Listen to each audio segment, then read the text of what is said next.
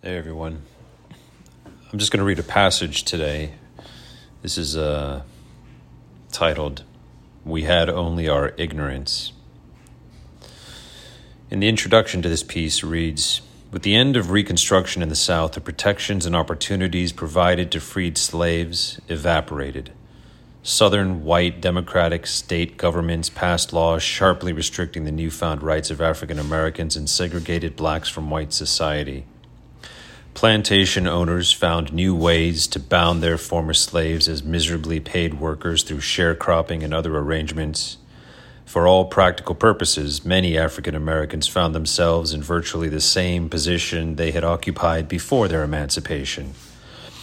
This personal story of one anonymous former Georgia slave, which was published in the Independent magazine, illustrates the chicanery, corruption, and brutality that characterized black white relations in the post Reconstruction South. I am a Negro and was born sometime during the war in Elbert County, Georgia, and I reckon by this time I must be a little over 40 years old. My mother was not married when I was born, and I never knew who my father was or anything about him. Shortly after the war, my mother died, and I was left to the care of my uncle.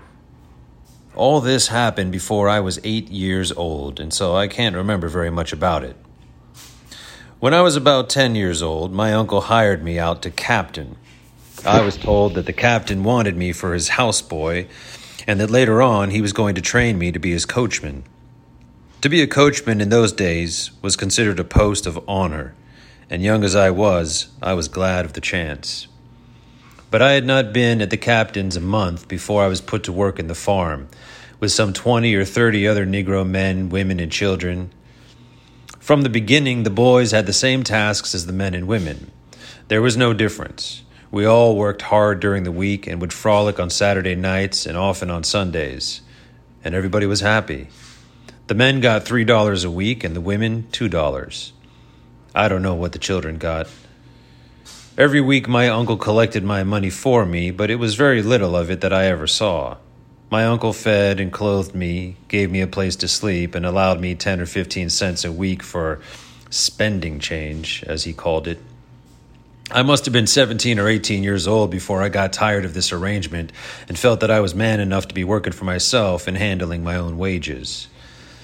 Unknown to my uncle or the captain, I went off to a neighboring plantation and hired myself out to another man.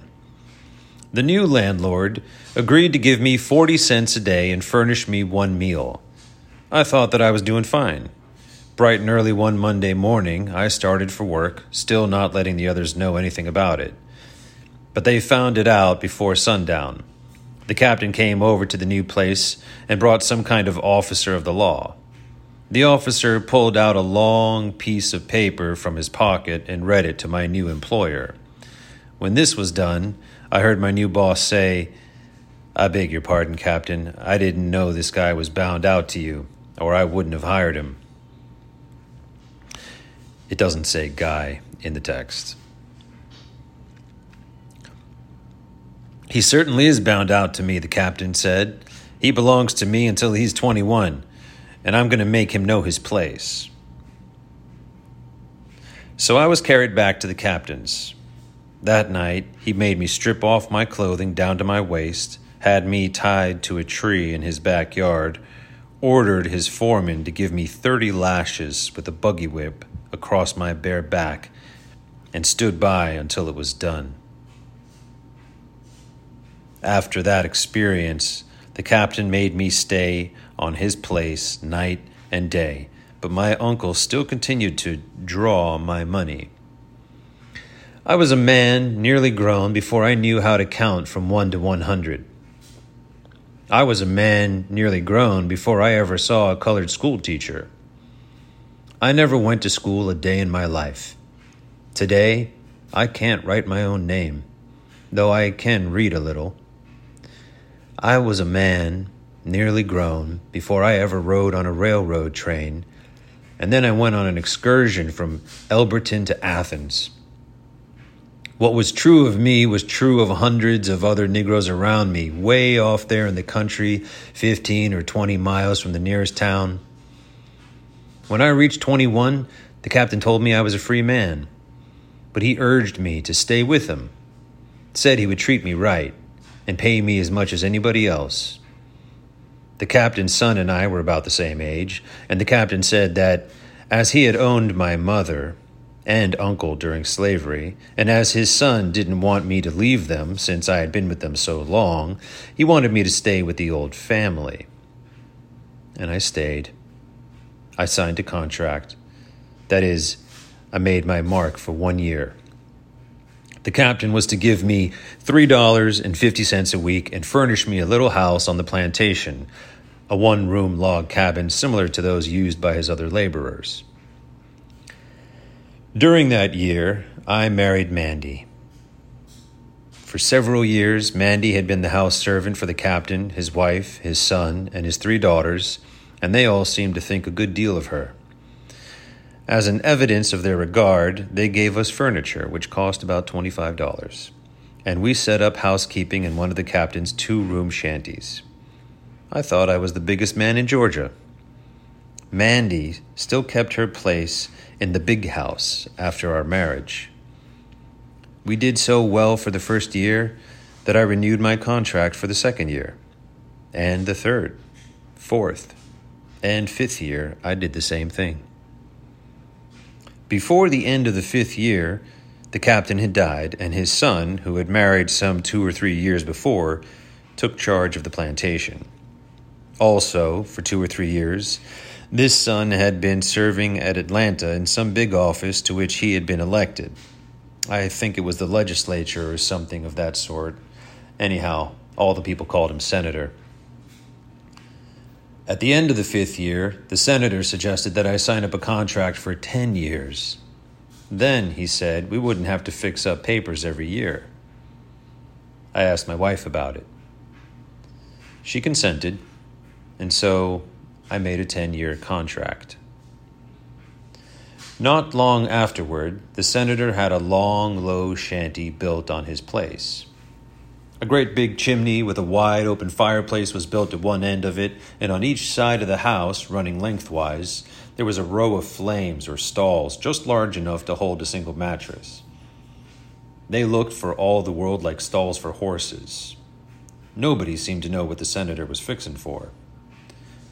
All doubts were put aside one bright day in April when about 40 able bodied Negroes bound in iron chains, and some of them handcuffed, were brought out to the senator's farm in three big wagons.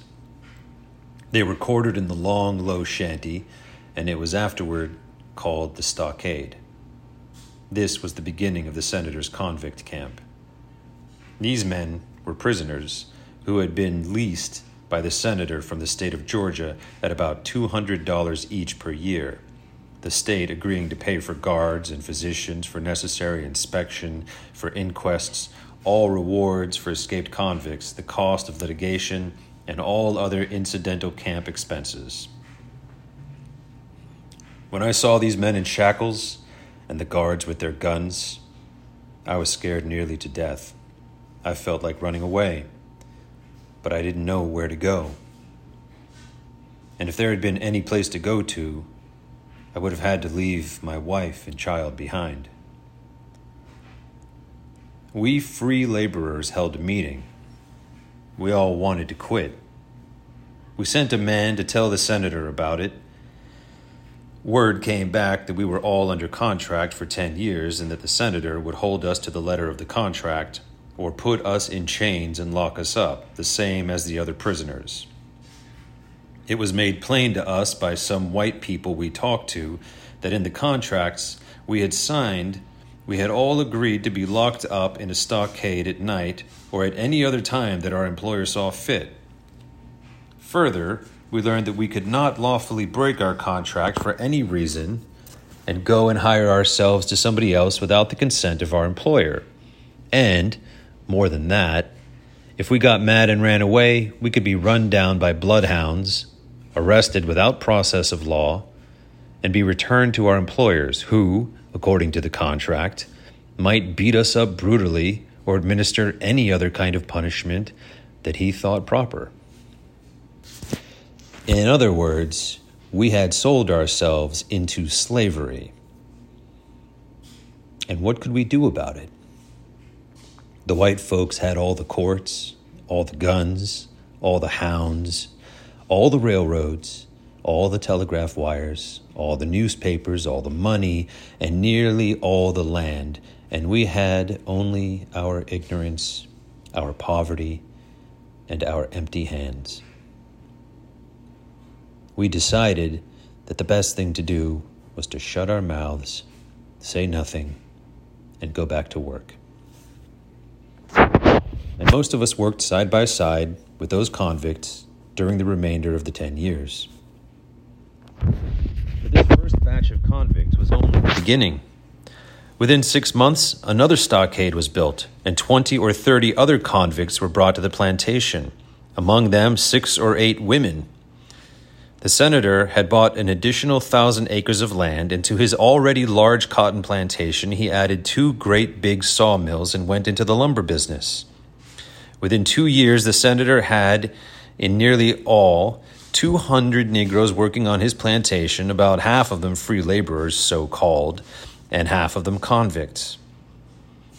The only difference between the free laborers and the others was that the free laborers could come and go as they pleased, at night, that is. They were not locked up at night, and were not, as a general thing, whipped for slight offenses.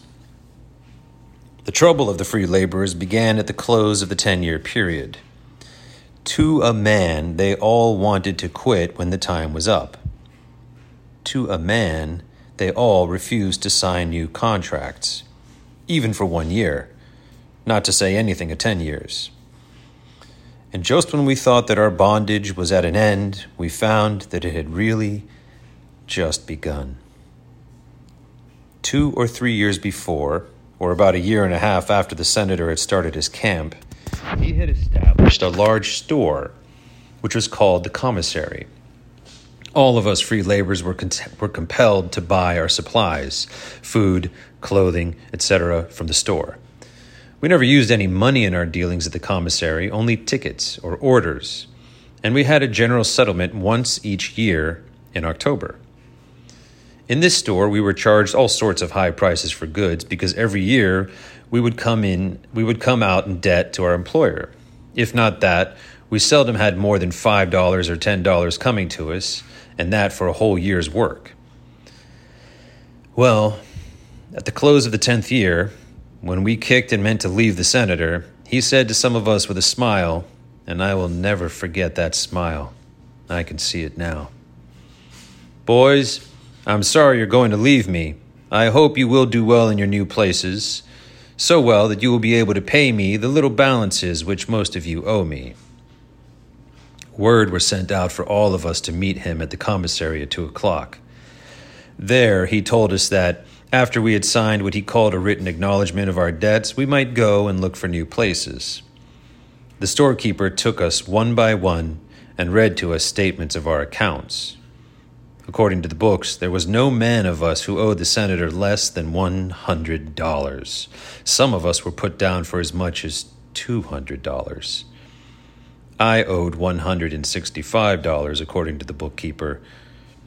These debts were not accumulated during one year, but ran back for three and four years. So we were told, in spite of the fact that we understood that we had a full settlement at the end of each year.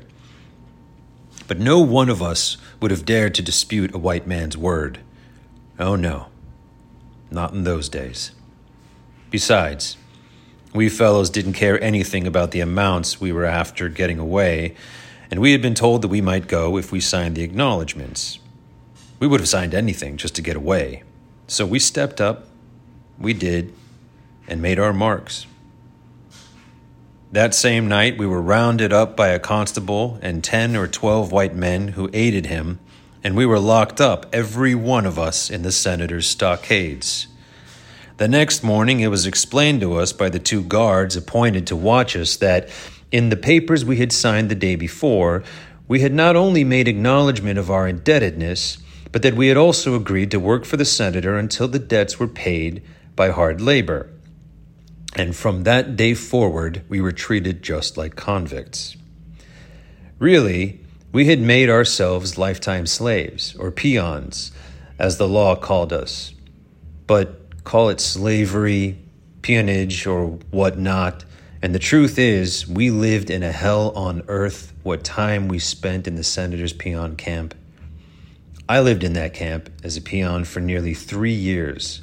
My wife fared better than I did, as did the wives of some of the other Negroes, because the white men about the camp used these unfortunate creatures as their mistresses. When I was first put in the stockade, my wife was still kept for a while in the big house, but my little boy, who was only nine years old, was given away to a Negro family across the river in South Carolina, and I never saw or heard from him after that. When I left the camp, my wife had had two children by some of the white bosses, and she was living in fairly good shape in a little house off to herself. But the poor Negro women who were not in the class with my wife fared about as bad as the helpless Negro men. Most of the time, the women, whether peons or convicts, were compelled to wear men's clothes. Sometimes, when I have seen them dressed like men and plowing or hoeing or hauling logs or working at the blacksmith's trade, just the same as men, my heart would bleed and my blood would boil, but I was powerless to raise a hand. It would have meant death on the spot to have said a word. Of the first six women brought to the camp, two of them gave birth to children after they had been there more than 12 months, and the babies had white men for their fathers. The stockades in which we slept were, I believe, the filthiest places in the world. They were cesspools of nastiness. During the three years that I was there, I am willing to swear that a mattress was never moved after it had been brought there, except to turn it over once or twice a month. No sheets were used, only dark colored blankets. Most of the men slept every night in the clothing that they had worked in all day. Some of the worst characters were made to sleep in chains. The doors were locked and barred each night, and tallow candles were the only lights allowed. Really, the stockades were but little more than cow sheds, horse stables, or hog pens. But I didn't tell you how I got out. I didn't get out. They put me out.